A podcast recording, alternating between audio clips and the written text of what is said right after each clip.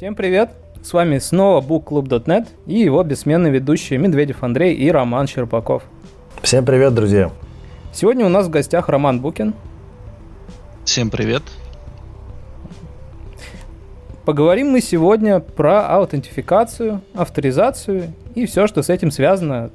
Прежде всего, хотел бы сказать, что в главе очень справедливо сказали, что эта тема очень сложная. В 20-30 страницах ее точно не описать. И поэтому эта глава исключительно обзорная. Поделюсь своим мнением, мне было тяжело ее читать, потому что, опять же, ничего конкретного здесь нету. А, лишь галопом по Европам, но попробуем это потихонечку разобрать на кирпичики и обсудить. Поехали. Глава у нас такая, в основном, а, как уже правильно сказал а, Андрей, как-то кратенько по верхам буквально проходится и показывает, что можно то, можно все, там, пятое, десятое. Но по факту лично там я ее читал из разряда, ну, ничего нового. Тема действительно очень сложная, э, объемная потому что э, сервисный подход он существует довольно давно. Проблемы аутентификации, авторизации вот в таких там распределенных системах, состоящих из кучи сервисов, их давно решают. Были различные протоколы, они устаревали, появлялись новые, эволюционировали, скажем так. Э, есть разные подходы, э, разные решения для того, чтобы эти проблемы решать. И вот в этой там главе маленькой, да, 15-страничной, это все э, невозможно описать в принципе. В то же время она хотя бы дает какое-то примерное понимание, в какую сторону копать, что мне вообще гуглить, вот когда я с этим сталкиваюсь впервые. Если пойти по главе, то первое, что нам продают, это ASP.NET Core Identity. Это подсистема, вставляемая вместе с ASP.NET Core. Она дает минимально необходимый набор абстракций, с которым нам можно э, реализовать аутентификацию в сервисе, э, но в то же время это все-таки минимально необходимое, а не что-то, что enterprise grade, э, с чем мы там можем как-то жить и работать в каких-то больших системах. То есть это больше для сценария, когда у нас есть какой-то один там сервис, нам в нем нужна вот просто аутентификация на каких-то куках, вот тогда ASP.NET Core Identity это наш выбор. В целом штука довольно простая, легко кастомизируемая.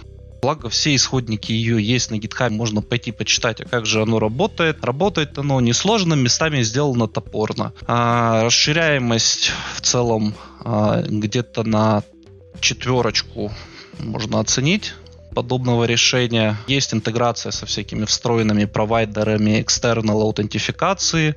То есть вот когда у нас есть, допустим, наш какой-то ресурс, и мы туда хотим добавить там, поддержку входа через какие-то внешние провайдеры, например, Google, там какой-нибудь GitHub э, или какой-то любой другой сторонний провайдер аутентификации. То есть оно это все умеет из коробки, главное просто настроить.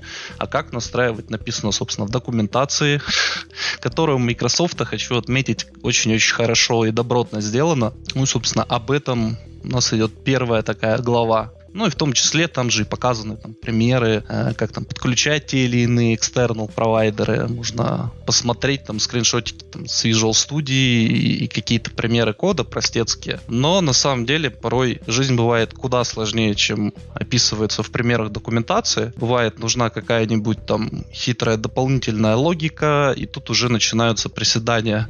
А как же мне кастомизировать вот эту штуку под себя? И вот здесь вот ASP.NET Core Identity, а, он начинает начинает вставлять палки в колеса, потому что предел кастомизации у него ограничен, хоть и он довольно гибок, но он гибок в направлении э, расширяемости, а не в сторону кастомизации.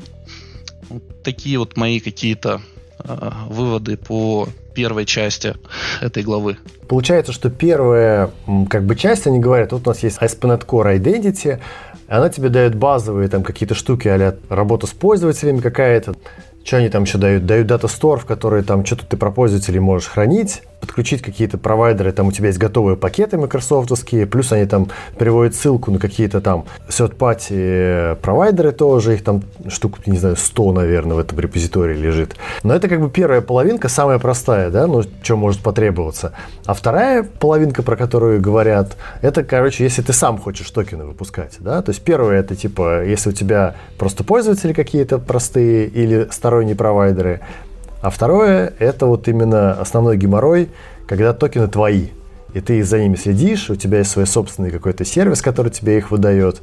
И вот там вся основная сложность и магия, мне кажется, и зарыта. Да, потому что я, честно говоря, что-то и не припомню, когда мне надо было сильно много подключать а, в корпоративной, скажем так, среде всякие там провайдеры от Гугла, вот свои сервисы аутентификации там либо делать, либо интегрироваться с какими-то внутренними постоянно приходится. А, Все так вся, как бы, скажем так, сложность, весь айсберг, он скрыт как раз-таки в процессе там, создания, управления, контроля лайфтайма э, над, собственно, выпускаемыми токенами. Но вот касаемо корпоративной среды, комментарий хочу дать. В наших реалиях у нас есть э, наши какие-то сервисы, наши там, пользователи со стороны B2B. В то же время э, есть какие-то наши, допустим, инфраструктурные решения, ну, банально там графана, кибана и так далее. И туда доступ осуществляется уже уже через внешнего провайдера, потому что если вдруг с нашим чего-то не так, чтобы мы не остались там, условно говоря, без доступа там в мониторинг, там логи посмотреть, э, пойти расследовать, понять, что система не так происходит. То есть как бы все яйца в одну корзину лучше не класть. External аутентификация через какого-то внешнего провайдера, она на самом деле имеет право на жизнь даже вот корпоративной какой-то среде и B2B-шных решениях. Вот. Теперь касаемо там сложности э, работы с аутентификацией, с э, токенами и вот этим всем. Я думаю, для начала слушателям нужно немножко дать терминологию точную. То есть что, тут есть таких два фундаментальных термина. Аутентификация и авторизация. Чем они отличаются, за что каждый отвечает. Ну, в контексте веба, и, да и вообще в, в целом, э, это довольно простые вещи. Аутентификация отвечает на вопрос, кто ты такой, а авторизация отвечает на вопрос, можно тебе сюда или нельзя. И все предельно простые концепты, да, то есть не надо там каких-то там сложных вещей, там высоких материй. То есть, в сути, это вот такие вещи. Когда у нас э, разрастается там наша какие-то система, в ней куча сервисов, и мы хотим иметь единую точку входа, у нас это желание возникает из каких-то органических потребностей. Например, банально мне не хочется там, чтобы э, сервисы использовали общую какую-нибудь шаренную базу с пользователями. Да, это вообще антипаттерном считается в микросервисных системах. Или мне, например, хочется иметь в то же время одно какое-то единое место, одну вот какую-то точку входа, с которой все начинается. Опять же, когда есть такая точка, мне надо поддерживать, э, развивать, контролировать э, только вот ее, а для остальных а, есть абстракция в виде токена, и как именно он там был создан, кем он был создан, уже особо не важно. Но есть еще сложность не столько с тем, чтобы выпустить токен, есть еще сложность с тем, чтобы его потребить. И тут мы, наверное, начнем уже погружаться в детали. Детали, скажем так, современных э, решений для решения этих проблем, да, с э, тем, чтобы, во-первых, авторизовать кого-то, чего-то, а, во-вторых, как-то информацию об аутентификации в какой-то сервис доставить. Сама эта проблема изначально возникла у больших публичных компаний, и они на свет нам дали такой протокол родили WAUS 2.0. Сначала была там версия 1.0, она получилась не совсем удачно, потом такие, давайте сделаем лучше, потому что многие вещи там были оставлены на откуп конечной реализации по принципу, ну, ребят, вы там как-нибудь сделаете, чтобы оно вот, вот эти вот вещи реализовывало. Ну, спека это как бы не описывает. Но ребята делали плюс-минус одинаковые, они такие, а зачем нам вот как-то иметь какие-то там отклонения в плане имплементации конкретно, если мы можем это все стандартизировать анализировать. Пошли делать UAUS 2.0, и оказалось все не так прозаично. Вот протокол рождался там буквально в муках. Автор спецификации сгорел и сказал, я устал, я ухожу, ушел. А это дело подхватил другой человек. И многие вещи там, ну, в оригинальной спеке, они вот оставили вот тот принцип, который был в AUS первой реализации. То есть, ну, вот эти вещи там на откуп конечной реализации. То есть они, э, ну, в спецификации оставили довольно много таких серых зон непокрытых. И вообще про что это был э, протокол, ну, он и сейчас есть, собственно, ну, вообще про что он? Про делегирование доступа. То есть у меня есть какое-то приложение, у меня есть какой-то API, в которое оно хочет пойти, и у меня есть пользователи с учеткой в сервисе в каком-то, который вот там я контролирую, и мой API этому сервису доверяет. А вот это приложение, оно неизвестно кем сделано. Мне нужно, чтобы пользователь знал, какими данными будет оперировать это приложение, чтобы он мог разрешить доступ к каким-то его данным, отозвать этот доступ. И вот OAuth, он решает вот эту проблему то же время есть другая там, сторона медали. Вот есть пользователь у нас, или есть, например, даже система, которая взаимодействует с другой системой, и там пользователя нет. Это там сервис-то-сервис, да, коммуникация идет. Как делегировать, как информацию доставить о, о том, что это вообще такое? То есть как а, контекст аутентификации передать а, от провайдера аутентификации в конечный сервис, который там пушает там наш токен, как он это поймет. Тут уже на сцену выходит OpenID Connect. Это такая надстройка на Dualus 2.0, которая многие вещи, которые оставались такими серыми зонами Dualus 2.0, уже более подробно покрывает и объясняет, как вот в этой в той или иной ситуации действовать. В то же время решает проблему а, доставки информации об аутентификации там, пользователя. То есть там описывается, какие бывают токены, да, вот этом референс, какие бывают эндпоинты, какие данные оттуда, в каком формате их можно получить. Есть там а, дефолтный список а, каких-то свойств, да, например, там идентификатор пользователя, там e-mail, адрес, там дата рождения, что-нибудь такое. Ну и дополнительные всякие штуки, связанные там с безопасностью, там тоже очень хорошо расписаны и покрыты. Ну и, собственно, возвращаясь, да, к нашей там, главе, нам рассказывают, что вот есть там э, у нас прекрасный identity сервер, который мы можем буквально там за две строчки подключить. А, и у нас есть не менее прекрасные готовые экстеншены в Smart Core, которые позволяют эти токены потреблять. Как бы оно не так. Что-то пошло не так, да? Да, все куда сложнее на самом деле, потому что WAUS 2.0, там OpenID Connect поверх нее, они многих вещей не покрыли и находились, скажем, новые вектора атак, находились новые сценарии использования. Ну, народ на это дело начал писать дополнительные RFC, и все это дело разрослось э, до примерно 15 различных спецификаций сверху. Различные там те же настройки identity сервера, они покрывают там те или иные из них. И сейчас все это, к слову, хотят сгрести там воедино, чтобы не было условно вот дефолтной спеки 15 сверху, еще OpenID, и у него дополнительные настройки, как со всем этим жить. По крайней мере, часть, связанную с AUS, решили собрать в одну спеку, назвали ее там AUS 2.1, сейчас она благополучно пишется. С токенами какая есть проблема? Скажем так, надо нам а, исходить из проблемы, когда мы там, их использование рассматриваем. Проблема в том, чтобы как-то на сервисе получить из доверенного источника информацию информацию об аутентификации пользователя и о разрешениях, которые он дал там приложению внешнему, а, которое к нам пришло. То есть мы хотим что? Чтобы наш ресурс мог потреблять токены, которые э, выданы, скажем так, авторизационным да, центром security, там, токен сервисом, или OpenID провайдером, или WAUS провайдером, как хотите это называйте, это все об одном и том же на самом деле. У нас, во-первых, токены бывают разных видов. То есть можно с токенами как взаимодействовать? Они могут быть reference-токенами, они могут быть JSON Web токенами.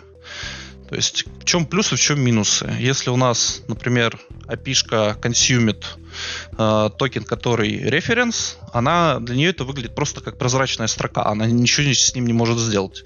Единственное, что она может сделать, это пойти там по HTTP пнуть провайдер и спросить, а вот за этим токеном вообще что скрывается?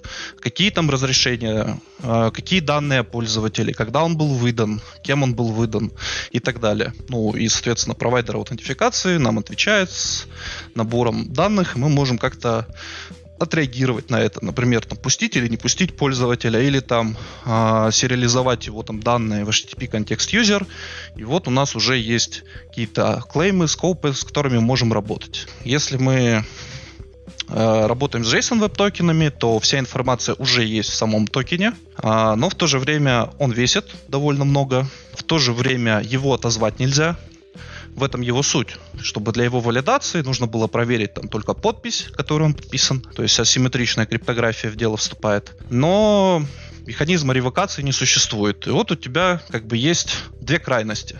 С одной стороны, подход, который позволяет оставаться максимально безопасным, но в то же время он создает дополнительную нагрузку на сервис аутентификации. С другой стороны, подход, когда ты остаешься максимально доступным но ты трейдофишь безопасность, потому что это если, например, какая-нибудь критичная часть системы, которая позволяет положить все на свете и вся, и ты на ней э, выдал доступ в виде JSON Web токена, который живет, скажем, сутки, который ты не можешь отозвать а потом оказывается, что приложение, которому мы этот токен выдали, или пользователь, от имени которого работает какое-то приложение, которому этот токен выдали, начинает делать что-нибудь эдакое. И с этим мы можем сделать решительно ничего. Я на всякие пожарные добавлю, что все-таки вот в этих токенах, ну да, у них есть, есть проблема, но вроде как разработчики токенов э, говорят, что давайте надолго не будем выдавать эти токены, как раз по этой причине.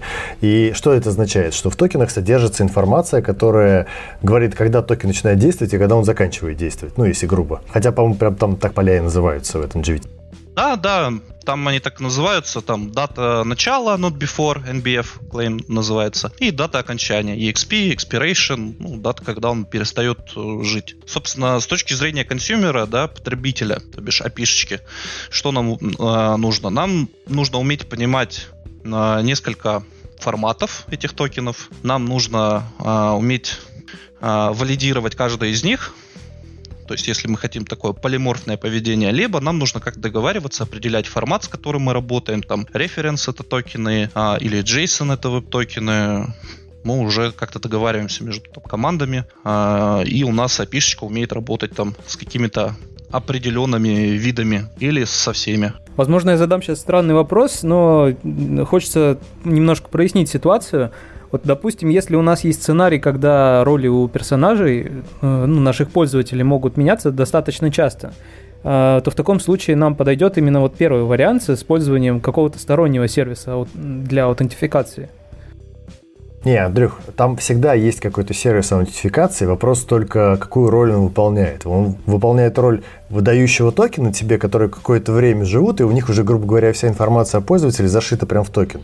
Либо он постоянно доступен и должен тебе на вопрос отвечать, а это кто, а это что умеет, а это что может. Примерно так. Во, да, я как раз об этом и говорю, что, видимо, в таком случае нам подойдет второй вариант – Э, Все так, но опять же зависит от э, конкретной имплементации.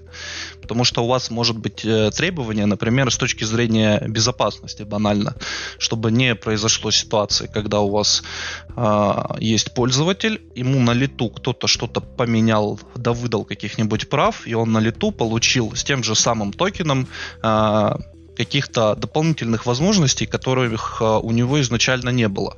То есть, с одной стороны, это гибко, потому что это позволяет на лету управлять какими-то э, правами доступа, да, авторизации, потому что она, как правило, завязана на данные, которые у нас э, приходят в процессе аутентификации. То есть вот токены, они нам что дают? Они нам дают информацию об авторизации приложения пользователям, то есть, что пользователь разрешил какому-то приложению там работать от своего имени. И в то же время доставляет информацию об аутентификации этого пользователя. Что это за пользователь, какой там у него идентификатор, какие там у него там роли, например, или там области действия этих ролей и вот что-то подобное. Тут еще важно, Андрюх, э, понимать, вот когда Рома рассказывал про, про вот этот трейдов между актуальностью и доступностью, вот на практике как это выглядит? Если ты на каждый входящий реквест и там какую-то информацию о пользователе должен сходить в сервис аутентификации, это делает сервис аутентификации самым нагруженным сервисом в системе. В него такое количество реквестов начинает прилетать, что просто офигеть. То есть это прям вот на ровном месте можно нагрузку себе организовать. И это прям вот делается вот вообще в, в два клика, по сути, да? Ну, то есть реально это очень быстро происходит. Система, если особенно новая, которая там в ней часто добавляются какие-то микросервисы, у тебя где-то что-то, какую-то фичу выпустили, сервисы начали додосить аутентификацию. Это прям вообще легко. И тут начинается колхозинг, потому что вроде как даже если ты вначале, тот, кто делал, например, разбирался, как правильно делать сервисы аутентификации, потом они начинают мучиться, кэши придумывать, там еще что-то делать. И в итоге, короче, у тебя вот эта вот схема с изменениями в онлайне начинает э, немножечко тоже э, быть э, с как бы с временными лагами, с кэшами. Вот. И, по сути, ты возвращаешься к тем же самым токенам, которые можно выполнить, ну, выпустить было просто на какое-нибудь время короткое. Вот. С другой стороны, если у тебя пользователь какие-то долгоживущие операции запускает, и ты на каждом шаге еще и проверяешь, а можно ему их делать или нет, то так может статься, что когда токен добежит до какой-нибудь задачи, ему уже не хватит просто времени, вот, и он не сможет ее выполнить. Поэтому это вот такая история с токенами, типа кто как делает, а, кто какие задачи хочет решать и кому что нужно достичь. Я, кажется, разные комбинации этого барахла видел. Вот. И видел, как токены протухают в момент исполнения, видел, как дедосят э, сервис аутентификации, и видел, как выдают бесконечные токены, потому что ничего уже не вывозит. Или там выяснилось, что пользователям это ок, а когда сервис-сервис, это уже не ок постоянно протухать, да, и что-то с этим делать. И, в общем, короче, я на это смотрю, на этот зоопарк, и в этот момент начинаю вспоминать Рому, который читал нормальную документацию и вот эти спеки. Но когда он сказал, что все не очень хорошо, я начал расстраиваться в этот момент, потому что у меня была еще надежда, что если где-то пойти разобраться наконец-то, можно сделать правильно. Но кажется, что правильно сделать трудно. Ну, скажем так, а, правильно сделать трудно, но правильность заключается не только там в имплементации там, какого-то решения, которое соответствует RFC, э, но в то же время в правильном выборе трейдофа между доступностью и безопасностью. Потому что depends on workload. То есть у меня есть э, какой-то определенный характер э, действий, которые пользователь совершает там с тем или иным API, с той или иной системой или ее частью. И в зависимости от этого я и подбираю то, что лучше подойдет под эти задачи. В то же время отталкиваясь от требований к, к безопасности и к доступности этого сервиса. Ну, например, есть у меня какая-нибудь админка, которая позволяет там банально создавать новых пользователей. То есть это такая довольно критичная вещь, потому что может там создать каких-нибудь пользователей с очень интересными ролями, которые будут мочь абсолютно все. И есть какой-нибудь сервис, который просто выводит какие-нибудь статистические данные, которые и так есть в открытом доступе. Очевидно, что в первом случае у меня требования к безопасности намного выше, чем во втором. Ну и, соответственно, в первом я могу использовать референс-токены для того, чтобы принудительно иметь возможность отозвать их. Во втором случае я использую JSON Web токены для того, чтобы не ходить лишний раз в сервис для смешной нагрузки, для характера работы, который не подразумевает работу с чем-то там важным, чем-то чувствительным, конфиденциальным или чем-то подобным. А вот э, в случае микросервисов, например, ну понятно, у нас всегда есть э, два мира, когда пользователь работает там как-то с нашим бэкэндом, и когда бэкэнд тоже работает с нашим бэкэндом. Ну там внешний внутренний мир, грубо говоря, да. И э, для внешнего мира понятно, есть пользователи, есть какие-то их там, я не знаю, права, роли, пермишины, полиси и так далее. И вот как бы глава примерно про них. А, но есть, вот уже мы два раза сегодня упоминали, взаимодействие сервис-сервис. -сервис. Там-то как лучше делать? Там все предельно просто. Если у тебя сервис взаимодействует с сервисом, то это, как правило, а, находится в каком-то закрытом контуре. Это какие-то наши собственные службы, которые у нас там, допустим, внутри там, нашего кластера живут, там нами же разрабатываются, или эта разработка очень доверенному лицу передана. И таким приложением в OAuth 2.0 применяется подход, называется Client Credentials Flow. Когда у самого приложения есть что-то вроде э, логина пароля, да, Client ID, Client Secret, которое он может обменять на токен, access токен. То есть там, соответственно, не будет какой-либо информации о пользователе, потому что его банально нет, но будет информация о том, что это за приложение, там, какими оно правами доступа, так называемыми скопами обладает. А, уже конечная API-шка, она принимает решение об авторизации каких-то действий уже на основании данных, полученных из токена. То есть токен является для нее такой абстракцией. То есть она на него смотрит, например, и ей для выполнения своих действий нужен только конкретный скоп. То есть она валидирует токен на входе, что он выпущен провайдером, которому мы доверяем. Если это JSON Web токен, она валидирует его подпись. Да, она идет на endpoint с публичными ключами, скачивает их оттуда, смотрит, тем ли ключом подписан этот JSON Web Token. Если да, она заглядывает в контент и начинает на клеймы смотреть. Там, в случае с референс токенами она интеропит endpoint определенный, он возвращает те же самые данные по факту. И дальше логика схожая. То есть смотрим на дату выпуска, дату окончания. Если валидная, смотрим уже на данные, которые содержатся внутри, собираем из них http context.user прекрасный. И дальше у нас уже вступает как бы в игру авторизация. А, и авторизация это, как правило, набор каких-то требований для того, чтобы проверить, а можно ли это действие вообще сделать. В случае сервис-то-сервис взаимодействия авторизация не должна опираться на данные, которые есть только у пользователя. То есть, если у нас сервис-сервис коммуникация, значит, мы опираемся на то подмножество, которое есть и у пользователя, и у сервиса. Ну, например, скопы. То есть, пользователь, когда делегирует доступ, он говорит, что вот этому приложению доступны вот эти, вот эти, вот эти скопы. Оно в момент авторизации, когда формирует запрос, передает список скопов, которые оно хочет получить. Да, там, в протоколе OAuth 2.0 там это описано, какими параметрами, как передается, формируется. Этот запрос приходит на сервис авторизации, пользователь там аутентифицируется на этом сервисе. Дальше он выбирает, каким именно скопом он хочет предоставить доступ и предоставляет его или нет. Он может, например, отменить его. И, как правило, там же он может его отозвать. И уже дальше, если все прошло хорошо, возвращается там callback на сервис, который запрашивал доступ, и он дальше может работать от имени пользователя. В случае, если идет backend-to-backend коммуникация, то тогда у нас просто идет Э, сервис в э, провайдер авторизации, передает туда какие-то данные для того, чтобы аутентифицироваться на нем. То есть аутентифицируется уже на провайдере не пользователь, а приложение в ответ получает там свой токен, с этим токеном идет в какую-то api Она уже в свою очередь не знает о том, тут пользователь или приложение, то есть у тебя логика отработки авторизации, она может косвенно это понять, например, по э, наличию тех или иных клеймов. Но, как правило, если у нас подразумевается, что есть endpoint, в который могут пойти, например, э, и те, и другие, то мы проверяем только скопы. То есть у нас наш набор вот этих свойств, он сериализуется в клеймы, и мы проверяем наличие там клейма а, с определенным значением. Да, тут мы уже, собственно, к авторизации подходим, да, к следующей части, которая в книжке описана. Вот, кстати, авторизация очень добротно сделана в Снеткоре. Прям лайк, подписка, колокольчик. Ребята большие молодцы. Интересно услышать ваши комментарии на этот счет.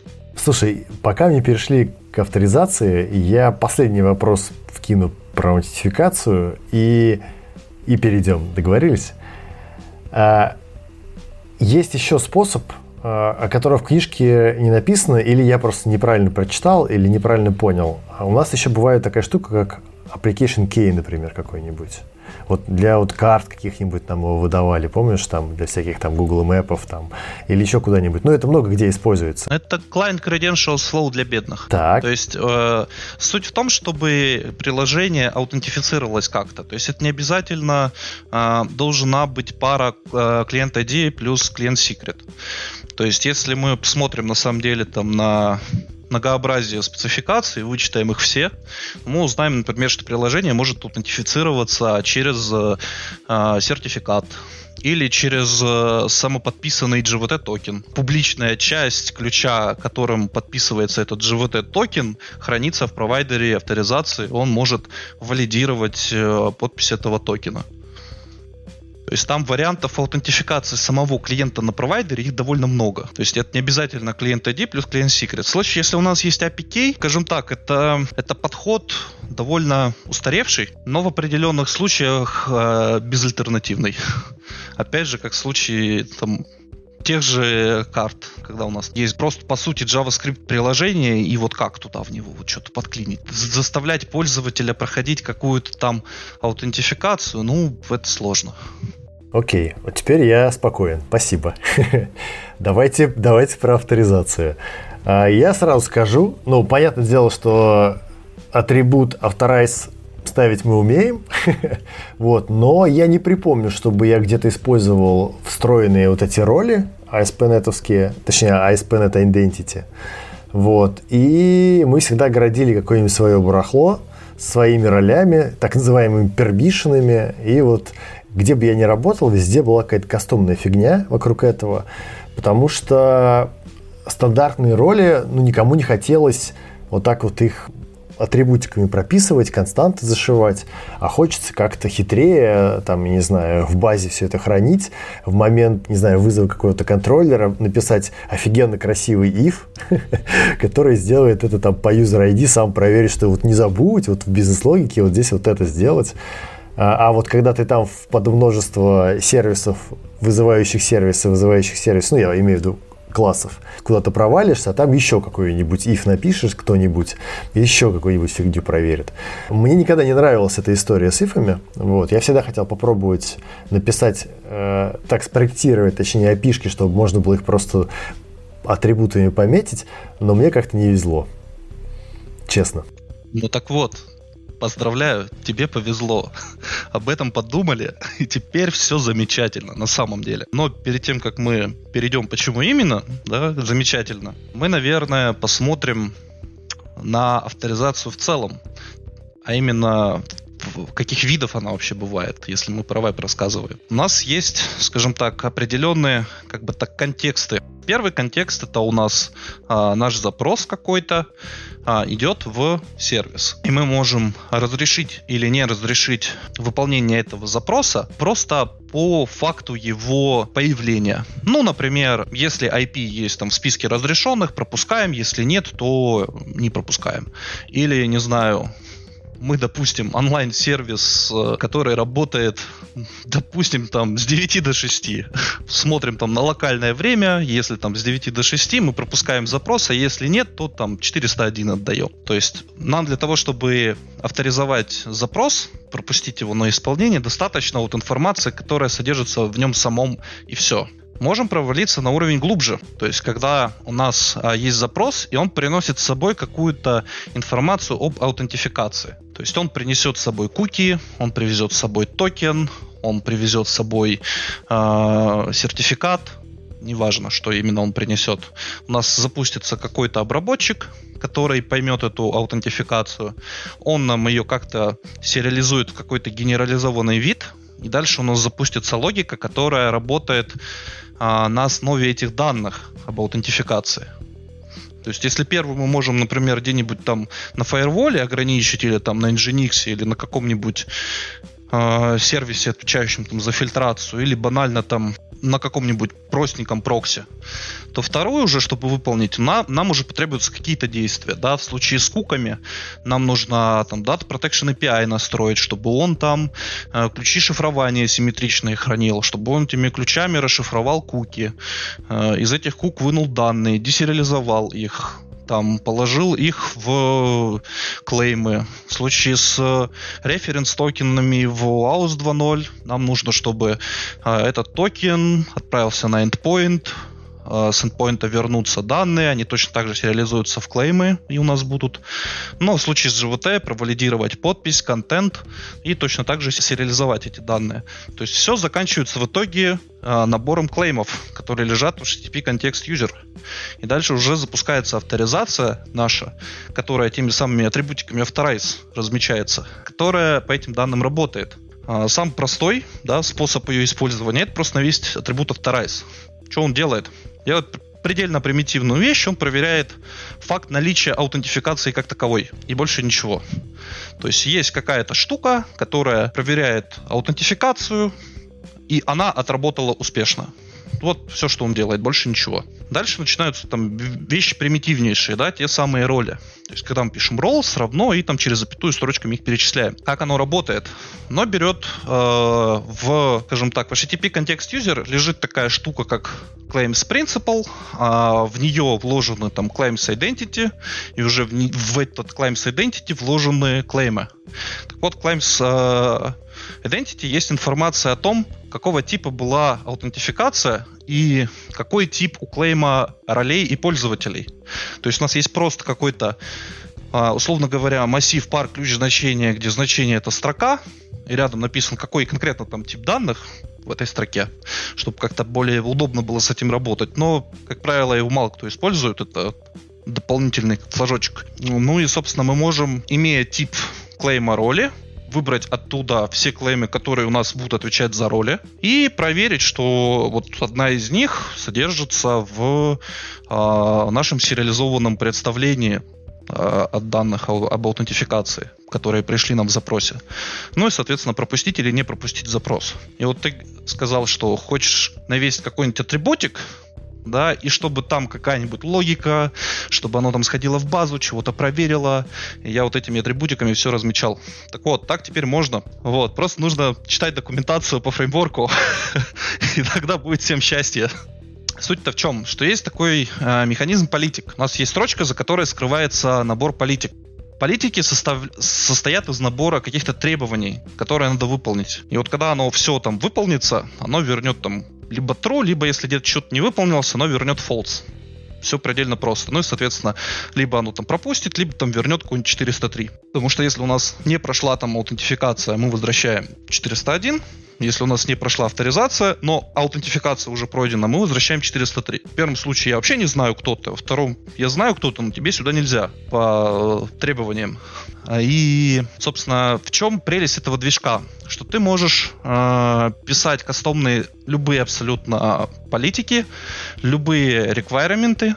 Это все дело комбинируется с EAC контейнером, и там ты волен делать все, что душе угодно. То есть ты можешь там пойти в базу, что-нибудь оттуда прочитать, взять контекст запроса, вынуть оттуда клеймы, вынуть из них, например, какие-нибудь роли или там какие-нибудь объектные роли, где еще идентификатор объекта содержится, к которому эта роль там прицеплена. И все это вместе разом у тебя будет выполняться.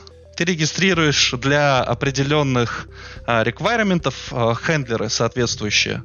И дальше ты эти реквайрменты комбинируешь между собой в одну единую политику.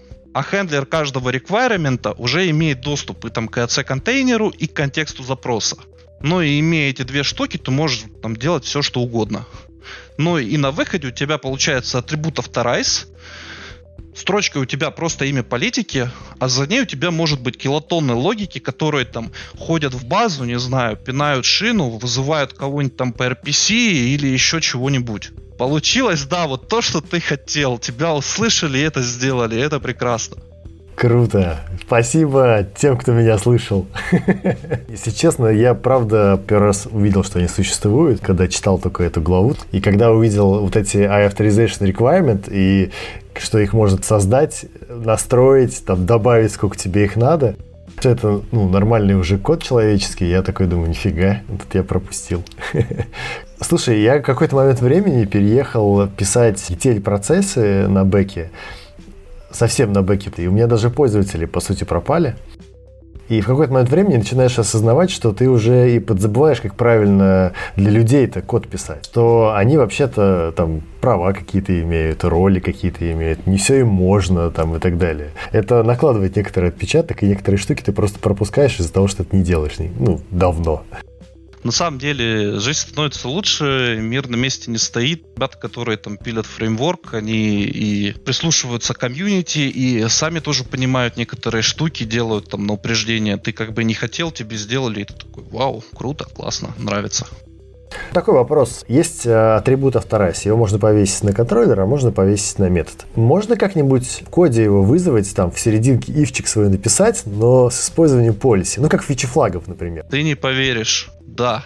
Более того, туда можно передать любой произвольный объект, и более того, ты в своем хендлере можешь к этому объекту доступ получить. Ты, условно говоря, можешь написать а, на вот этих реквайрментах и хендлерах а, движок для того, чтобы сделать объектный доступ, передать как-то информацию об аутентификации пользователя туда внутрь и на выходе получить, оно выполнилось или не выполнилось. И если не выполнилось, оно тебе еще и расскажет, какие именно хендлеры упали у него внутри. Ну, точнее, там список реквайрементов он тебе вернет, которые не удовлетворились. То есть ты даже будешь знать, почему именно тебе не дало доступ к вот этому объекту. И опять же, все это там на MSD не описано, в книжке этого нет. Небольшой странный вопрос, немножко мета.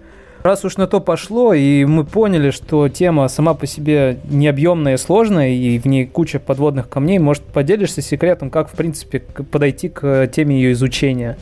Ну, то есть, курить мануалы само собой разумеется, но с чего-то нужно начинать. Может, у тебя есть какие-то советы в закромах? Ну, зависит от того, какую проблему мы решаем. То есть, кем мы выступаем.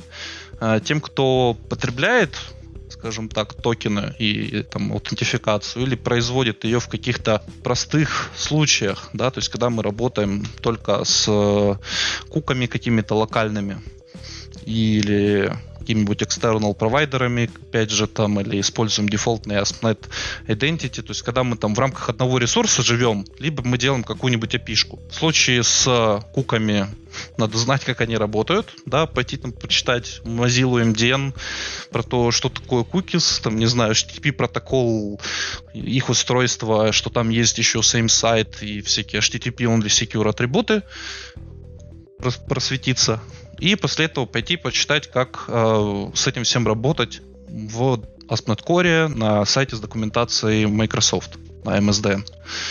Если мы выступаем э, в роли консюмера какой-то более сложной логики, да, когда у нас токены уже появляются, опять же, зависит от того, как именно мы с ними хотим работать.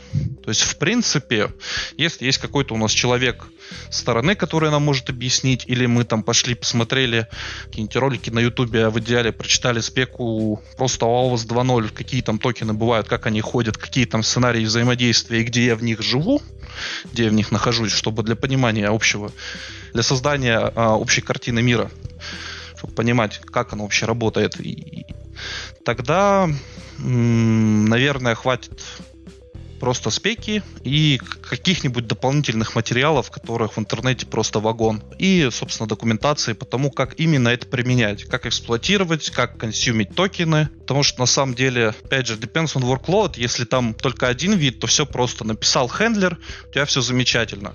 Если там несколько видов, а еще бывает так, что у нас один бинарник, вот у нас есть какой-то определенный endpoint, там два вида токенов, а на endpoint какой-то другой, там один вид токенов. А еще у нас там пользователи есть, которые куки нам приносят, и еще какая-нибудь спашка на реакте, и это все как-то там работает, летает, и перед ним стоит какой-нибудь там Nginx, который те endpoinты закрывает, и только с внутренней сети к ним есть доступ, что-нибудь такое иногда случается. Тогда уже э, надо предельно внимательно курить документацию опять же, по конфигурированию всего этого счастья от Microsoft, но и создание какой-то там фундаментальной базы самому себе, которую я уже описал. То есть в одном случае мы просто доку читаем, в другом доку плюс спеку. Тут будем читать доку плюс спеку, но доку будем читать вообще всю, которая там есть.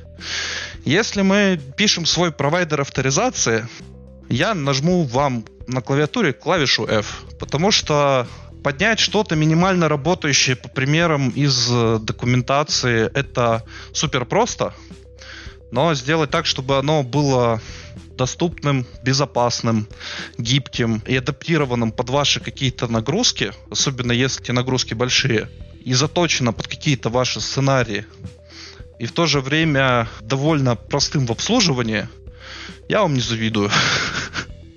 Я подписываюсь под каждым словом. Наверное, лет семь назад я делал там с коллегой такой сервис своей собственной авторизации и аутентификации, и вот это все, как это там правильно сказать. Нам надо было, типа, замутить, чтобы можно было и через NTLM пользователя там нормально протащить везде, и смс чтобы работала, и логин, пароль, чтобы можно было ввести, и чтобы это, короче, вот эти все сценарии миксовались между собой. А, я помню, что мы просто два месяца документацию читали. То, что просто понять, что от нас надо. Сделать, чтобы это просто завелось. Тогда это выглядело как-то сильно хуже, чем то, что я сейчас вижу. Но в целом всякие авим-пакетики туда подключил, сюда подключил, что-то то сделал, все сделал. Оно заработало. Вот. Я помню, что он работал, я помню, что в итоге кода там было 20 строчек по факту, но, честно, мне не очень понравилось вот это все приключение. Ну, опять же, у нас приключение далеко не на 20 минут получилось, потому что а, у нас уже есть сервис, который за это отвечает, и там есть наследие в виде кастомного протокола и в виде а, не совсем качественной имплементации работы с хранилищами. И это накладывает довольно-таки болезненный футпринт, точнее накладывала, ввиду того, что этот сервис работал сугубо по сценарию интроспекции. Есть какая-нибудь админка, и для того, чтобы сделать там любой запрос, она идет туда и спрашивает, за этим токеном чего-нибудь есть вообще живое? И оно возвращает, что да, есть или нет, оно умерло, иди там инвалидируй, вылогинивай и куда-нибудь там редиректай. Ну, соответственно, это все там как-то подпиралось кэшами, но в целом работало не очень надежно. Настолько ненадежно, что до того, как мы вот начали переезжать на OAuth 2.0, э, у нас были там даунтаймы, вот конкретно только из-за этого сервиса, что-то там порядка, по-моему, 40 минут самый большой. То есть у нас, а, не знаю, мы там как-то представлялись вначале или нет. Я вот работаю в Dodo, а, занимаюсь, собственно, провайдером аутентификации большую часть времени. Ну, то есть, по факту, вот на тот момент это было что-то в районе там 600-700 пиццерий, да, там 30 тысяч сотрудников, и вот это все на 40 минут парализовано. Просто потому, что лег Redis под вот этим сервисом. Как вам такое? Да, Особенно, когда ты за это отвечаешь, и, но в то же время тебе этот сервис достался по наследству, ты его не писал, не проектировал его таковым. И такой смотришь на все и думаешь, не, ребят, проще рядом новое построить. И построили. А, построили на Cosmos DB, доступность там какая-то вообще страшная, там 100% или там 6 девяток, 7 девяток. А, очень смешное latency, очень мало есть ресурсов, но пришлось переписать половину identity сервера, потому что он такой вообще не проектировался. Ну и, кстати, по поводу identity сервера, раз уж разговор в эту степь зашел, страх и ненависть в Лас-Вегасе. Есть два замечательных абсолютно человека, там Брок Аллен, Доминик Бейер. Они написали Identity Server. Это фреймворк для построения вот таких провайдеров авторизации, да, WAUS 2.0, OpenID Connect. На самом деле там WAUS 2.0 больше номинально, потому что оттуда поддерживают только Client Credentials Flow и Device Flow. А все остальное работает через OpenID скажем так, этот фреймворк, ему лет на самом деле много уже, где-то 10-11 примерно. И первая его версия появилась еще давно, она там работала на ASP.NET MVC, еще не было никакого ASP.NET Core, не было там даже зародыша ASP.NET Core, как он тогда ASP.NET VNext назывался, там потом его переименовали в .NET 6, ASP.NET 6, потом он стал Core, и вот Core у нас дошел уже до шестой версии, его таки обратно переименовали, как он был изначально. То есть вот столько воды утекло, и он пережил четыре инкарнации. То есть был Identity сервер там первый, второй, третий, четвертый. Четвертый вышел уже под Core. То есть вместе с Core, ASP.NET Core версия 1.0 вышел Identity сервер 4, версия 1.0. И он был вот таким вот фреймворком. Все это время он был под э, свободными лицензиями, то есть ты мог его брать спокойно, open source проект использовать, в то же время пойти там чего-нибудь законтрибьютить, и все было прекрасно. Вот. А потом с э, релизом .NET 6 ребята, видимо, захотели денег, сделали его платным. Причем сделали его там платным-платным изначально. Вот, народ очень сильно-сильно воз возмутился по этому поводу, и тогда они его сделали менее платным. Теперь он платный по принципу Visual Studio. То есть там, если компания имеет меньше миллиона долларов в год оборота, тогда бесплатно пользуйтесь, а если больше, то вот платите. И там как бы есть там определенная политика монетизации, то есть там в зависимости от того, сколько у вас там каких-то клиентов и так далее используется, оно там по-разному для вас стоит. Вот. Меня возмутил тот факт, что не то, что это случилось, а то, как это случилось. То есть, по факту, в существующий код э, впилили один единственный дополнительный флоу и прикрутили валидатор лицензии и потом сказали, мы за это хотим денег. Решение изначально было не то чтобы сильно гибкое, местами отсутствовали точки расширения необходимые, поэтому нам, собственно, и пришлось половину его переписать, когда мы переводили это все дело на космос у себя. И за это еще и денег просят. То есть вы ничего лучше, ребята, как-то вот не сделали, а денег хотите не надо так. И я, меня это не устроило, я пошел свое писать. Произведение по мотивам, есть на GitHub, гуглится как Identity Engine. Оно пока что work in progress и очень-очень сырое. Но когда-нибудь оно допишется. Когда-нибудь. Почему когда-нибудь? Потому что хочется устранить все те боли, которые нам пришлось решать по ходу адаптации этого решения под Cosmos DB чтобы точки расширения, которым нам не хватало, они там были. В то же время мир, связанный там с подходами к авторизации, не стоит на месте. Сейчас пишется спецификация OAuth 2.1 и ряд способов, которыми можно получить авторизацию, да, авторизовать нам приложение на выполнение каких-то действий. А, их выпилили их теперь нет. Перед этим, этим, этому предшествовала публикация серии RFC, где их деприкейтили, говорили, почему их деприкейтят, какие там векторы угроз есть, почему так стоит сделать. И вот в итоге их э, там с выходом OAuth 2.1 выпилят. Они все живут, здравствуют и благополучно поддерживаются identity сервером, благо это разруливается конфигурацией. То есть ты можешь определенные сценарии работать, там приложением позапрещать. Но для того, чтобы знать, что запрещать, надо знать, какие они вообще бывают, какой из них стоит запретить, а как существующие надо настроить, чтобы это все максимально безопасно было. Но и чтобы со всем этим совладать, нужно все вот это многообразие вокруг протокола AUS 2.0 и многообразие вокруг OpenID Connect изучить. Спек читать много, написано его не очень скучно. Я читал, я знаю. Никому не советую. Ну, точнее как, советую, но только тем, кто на это все-таки решится. Решится понять и разобраться в том, как это все устроено, как это должно работать. И тогда уже будет проще оперировать, потому что на самом деле есть определенная там терминология, определенные концепции заложены в сами протоколы, и есть в то же время определенные абстракции, навернутые поверх этих всех взаимодействий в identity сервере. И когда одно наслаивается на другое, плюс там какие-нибудь вещи немножко упрощаются в документации, а, может сложиться вообще misconception. То есть человек может банально не понимать, а за что конкретно вот эта вот вещь, там какая-то настройка отвечает. И с этим сложно. Поэтому и сказал, что не завидую э, тем, кто за это возьмется. Потому что нужно иметь и хорошую теоретическую базу, которую не так просто собрать. И в то же время понять, как вот сделаны там существующие решения, какие там абстракции заложены, что именно и как они абстрагируют из той базы, которую там вы предварительно сами себе собрали. И тогда этим получится уже управлять действительно там грамотно, действительно там адаптировать под существующие какие-то требования, балансировать между безопасностью и доступностью, опять же, там оценивать свои какие-то сценарии, нагрузки, решать свои какие-то более проблемы а, наиболее эффективно. Но это очень тяжелое приключение. Для самых смелых мы, естественно, прикрепим ссылку к этому выпуску на аккаунт GitHub Романа. Вот, погружайтесь, изучайте.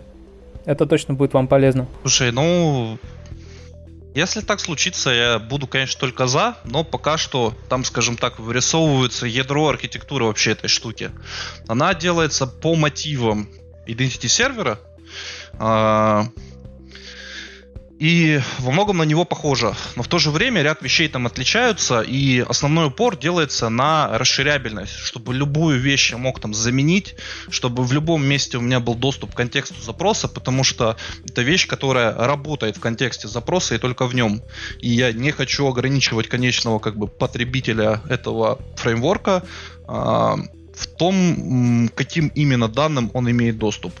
То есть я ему их предоставляю, а использовать их или нет, это уже пусть он сам решает. Потому что, когда мне их не предоставили, мне было больно. Я не хочу, чтобы кому-то было так же. Все это, естественно, под э, мид лицензией. Нотисы авторам и почести им все в этих нотисах э, в Redmi отданы. Замечательную абсолютно вещь для экосистемы. Настолько замечательно, что если на самом деле помните времена MVC5 в ABAP 2, существовал встроенный движок для выдачи токенов, который работал там через обмену логина и пароля на токен. Но когда уже появился Core, ребята из Microsoft поняли, что нужно, наверное, какой-нибудь там провайдер писать для OAuth 2.0. И они его на самом деле писать начали. И они его писали там, по-моему, полтора года и в итоге не выпустили. Потому что они поняли, наверное, что лучше, чем Identity сервер не сделают, и проще сделать какой-то слой адаптации для него, и просто пропиарить его. Ну и плюс поддержкой заниматься не им, а есть как бы ребята, которые там этим горят, хотят заниматься, ну пусть они этим и занимаются. А, а чего бы и да. Тем более, что решение получилось, ну, действительно хорошим. Касаемо там альтернатив, опять же, нам могут замечательно и прекрасно продать Azure B2C, Оно прям в сэмплах встроено. Вот только credentials вписывай и в продакшн выкатывай. Э, можно использовать любые, в принципе, сторонние провайдеры. А, есть Okta, есть Auth0. Okta, кстати, купила Auth0 протокол-то дефолтный, и есть куча провайдеров этого протокола. То есть вы можете взять, например, key написанный на Java, и благополучно использовать его у себя. То есть нету каких-то вот ограничений. Просто Identity Server 4 это был удачный такой э, довольно популярный фреймворк, которым он, наверное, остался, но вот стал немножко платным для больших нагрузок. Меня такой расклад немножко не устраивает в том плане, что в .NET, как в экосистеме, нет э, схожего по функционалу и возможностям решения, но при этом там полностью свободного. Ну и только поэтому я иду и пишу. Ну, то есть, вот есть ситуация, она меня не устраивает, я иду и исправляю ее, потому что могу. Я считаю, что ты большой молодец, что взялся за такую кропотливую работу. Знаю много программистов, которые тоже расстроились из-за истории с Identity Server и начали искать всякие альтернативы и вот это все. И оказалось, что да, выбор-то он как бы есть, но как бы он не очень большой. Вспоминается картинка известная про два стула, где один с пиками, а второй не с пиками. На самом деле, когда ты сказал, что начал работу над этим делом, я могу тебе прямо сказать, что сообщество, скажем так, заинтересовалось сильно этим процессом. Все в ожидании, а, что у тебя и как получится. Вот. И я думаю, что наверняка есть люди, которые готовы тебя в этом процессе поддержать. Вот мы хотя бы тебя информационно поддержим, да, мы обязательно везде все расскажем, добавим, покажем. Ну и я, честно говоря, так это поглядываю за историей, тоже интересно. Просто чтобы ты знал, что сообщество скорее за тебя, чем за Identity сервер. Это хорошо, но пока что нужно создать что-то полезное, работающее, хотя бы минимальное, тогда уже и будем чего-то обсуждать, кто за кого и так далее. Вот. А так в целом есть люди, которым это интересно, есть даже те, кто там помощь готовы предложить, там посильную какую-то, но пока что говорю, ребята, немножко ждем, какой-то ключевой функционал там формируется, и уже после того, как оно хотя бы в каком-то маломальски там, жизнеспособном состоянии будет, э, уже понадобится помощь тем, чтобы там документацию писать, какие-то там тесты, юнит интеграционные, там какие-то интеграционные пакеты для того, чтобы сращивать эту штуку как раз-таки там с Microsoft Identity, встроенным там движком для управления пользователей и локальной аутентификации на самом провайдере. То есть это все э, огромный объем работы, где помощь сторонних людей будет очень нужна и полезна, но вот это вот ядро, оно пока что в стадии формирования. То есть я сейчас уже там э, с Authorization Code Flow практически закончил, работаю над token endpoint, который будет э, уже за выдачу непосредственно токенов отвечать. Немножко столкнулся с тем, что для того, чтобы управлять сессиями пользователей, э, нужно использовать точку интеграции, которую предоставляют Microsoft в своем cookie handler е. То есть дефолтном хендлере аутентификации по кукам. Там есть на самом деле в свой в опшенсах объект, реализующий storage, у него есть там метод типа там получить сессию, обновить там и так далее. Это именно не сессия, а трянка хендлера аутентификации по кукам. То есть аутентификация сведется к тому, что у нас будет просто кука зашифрованная, в которой сидит идентификатор сессии, а само значение тикета да, authentication ticket, в котором уже claims principle, в котором информация о схеме аутентификации, вот это вот все лежит у нас где-то в базе. Ну, банально, сценарий. Мы делаем какую-нибудь B2B большую штуку, мы увольняем человека и хотим, чтобы он мгновенно потерял доступ ко всему. Вот там, не знаю, у него сегодня в 18.00 заканчивается рабочий день, мы ставим там где-нибудь в каком-нибудь сервисе, что мы его там в 18.00 увольняем, у нас отрабатывает какой-нибудь там шедулер, который там вызывает метод типа уволить. У нас там генерируется, допустим, какой-нибудь ивент, он нам прилетает, и мы хотим забанить ему учетку.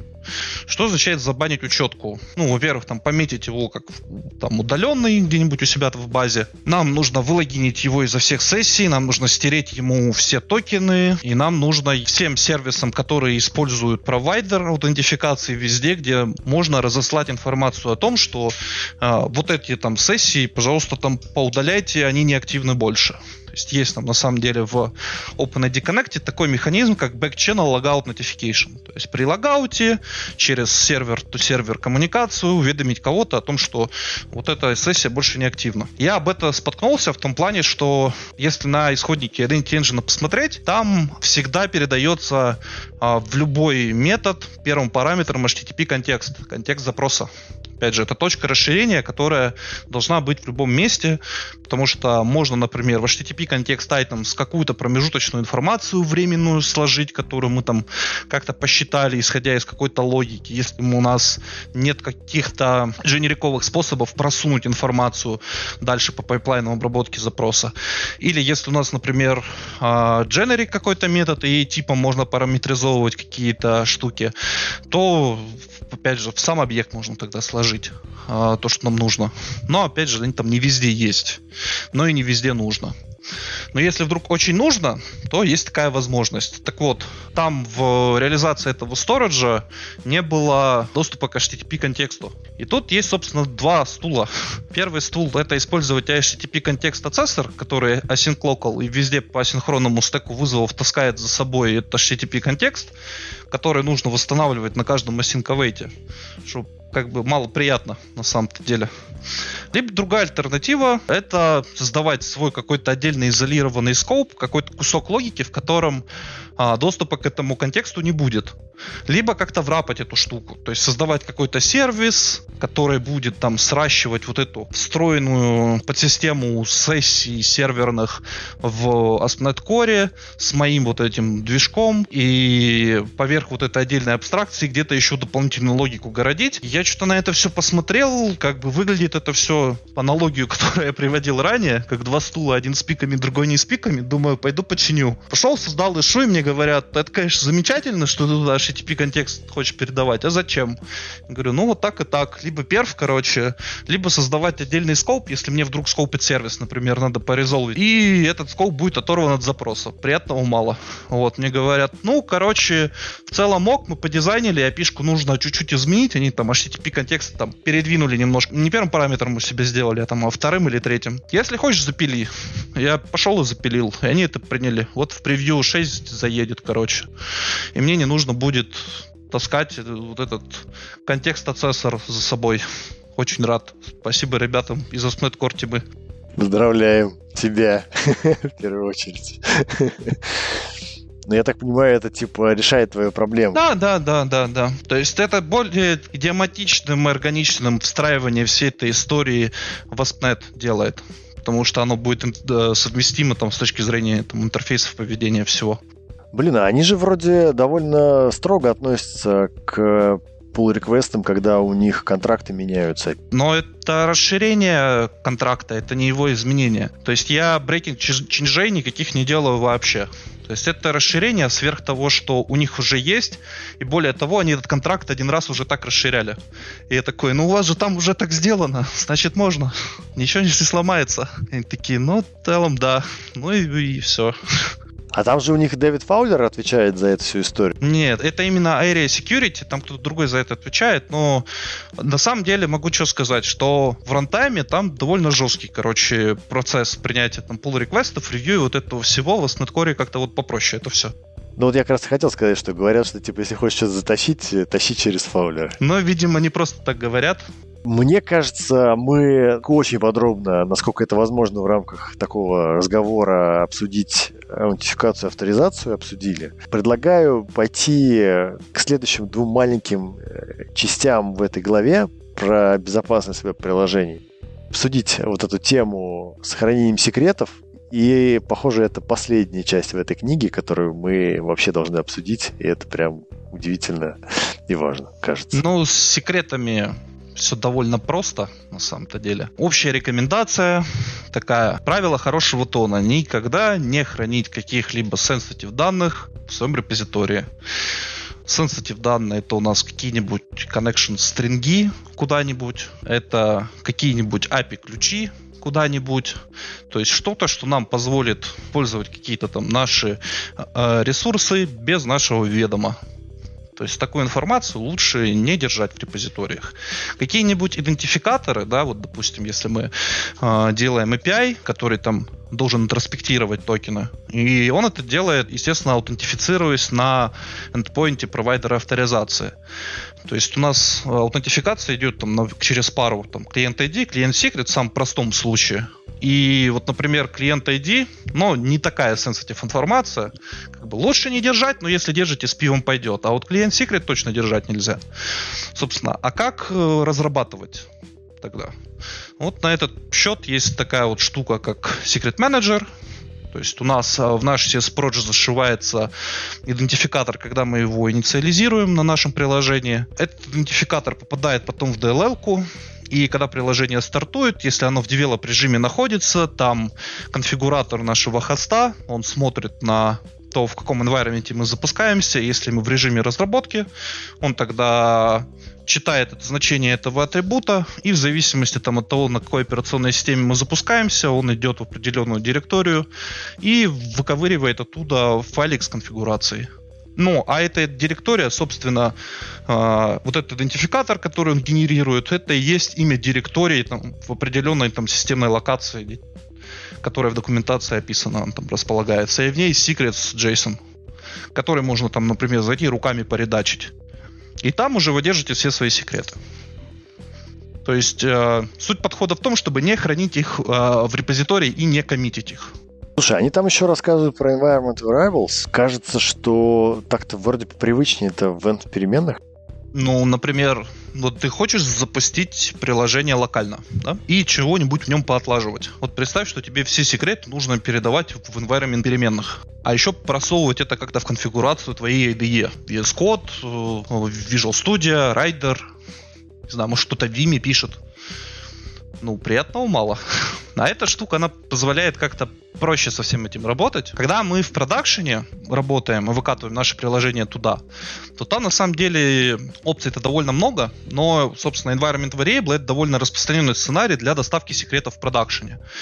То есть, если мы говорим про какой-нибудь дефолтный сценарий по типу, вот есть у нас там кластер Kubernetes, и в нем там наши ASP.NET Core приложения контейнеризированы, запускаются, то дефолтно у нас есть какой-то провайдер секретов наших, он берет эти секреты, мапит их на переменное окружение, и они таким образом попадают внутрь нашего приложения в момент старта.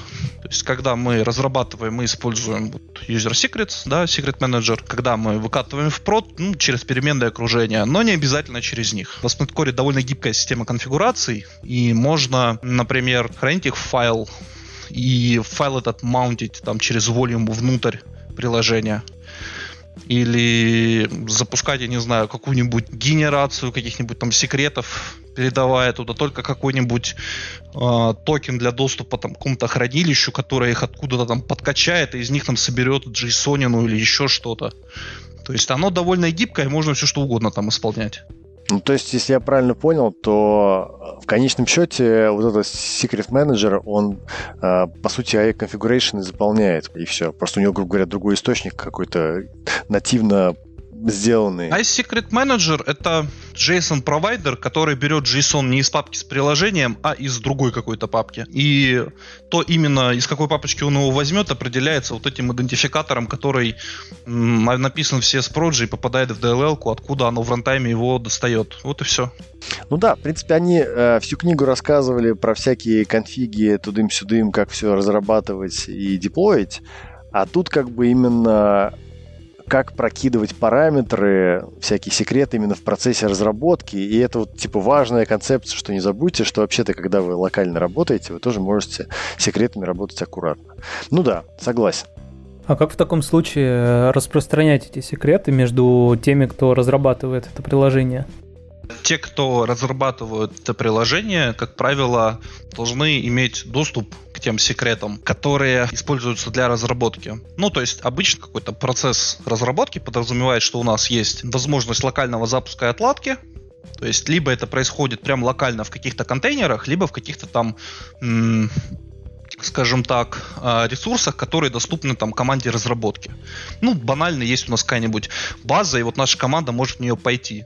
И до базы это доступ там через какой-нибудь VPN, где аутентификация через какой-нибудь корпоративный AUS 2.0 и вот это все. Uh, as example, как это может быть. И есть какой-нибудь там стейджинг, у кого-то может не быть. Ну, нет и ладно.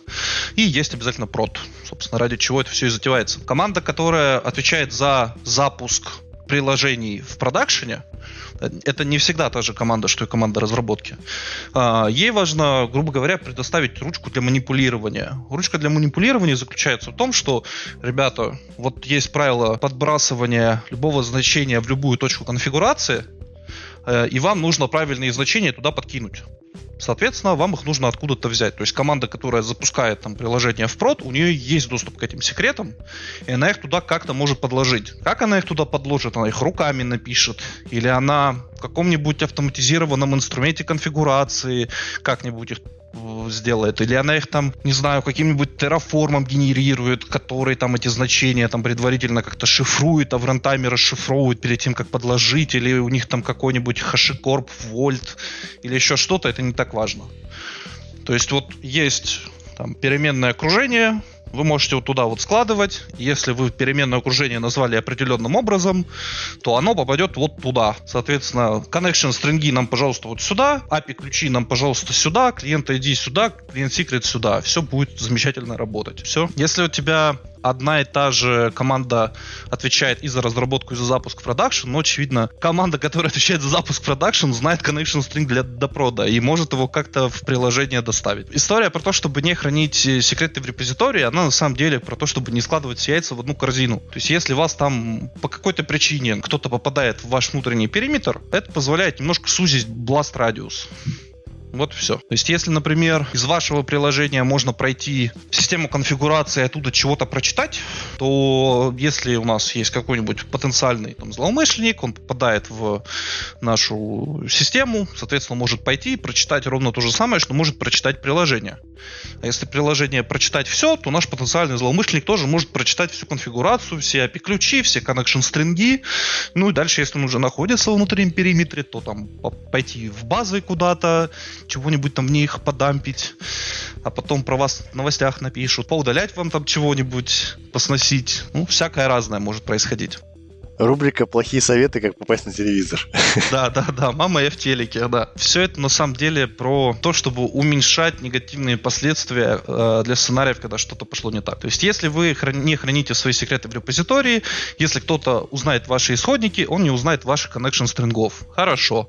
Если мы там работаем в рантайме, и наше приложение ограничено, ну, допустим, работает только с переменными окружения, то в случае, если кто-то попадает внутрь контейнера, то узнать он может только эти переменные окружения окружения, никуда наружу он не выйдет. То есть это ну, изолирует область поражения только и всего. Но это просто инструменты для этого. То есть их не обязательно использовать, вас никто не заставляет. Если вы там пишете какую-нибудь маленькую штуку для себя, там, не знаю, которая там у вас дома на Raspberry Pi запускается, ну, можно и не возиться со всеми этими там без практисами. Если вы пишете какую-то вещь, которая будет пользоваться какое-то вменяемое количество людей, ну, тут уже надо думать о последствиях. А что если что-то идет не так? Но опять же, есть определенный порог, с которого надо об этом думать. Если мы, не знаю, пишем там сервис, который агрегирует какие-нибудь публичные данные, не знаю, там, допустим, он там скрейпит количество лайков на фоточках топ-100 аккаунтов самых знаменитых. Но это публично доступная, бесполезная информация. Нет смысла ее защищать.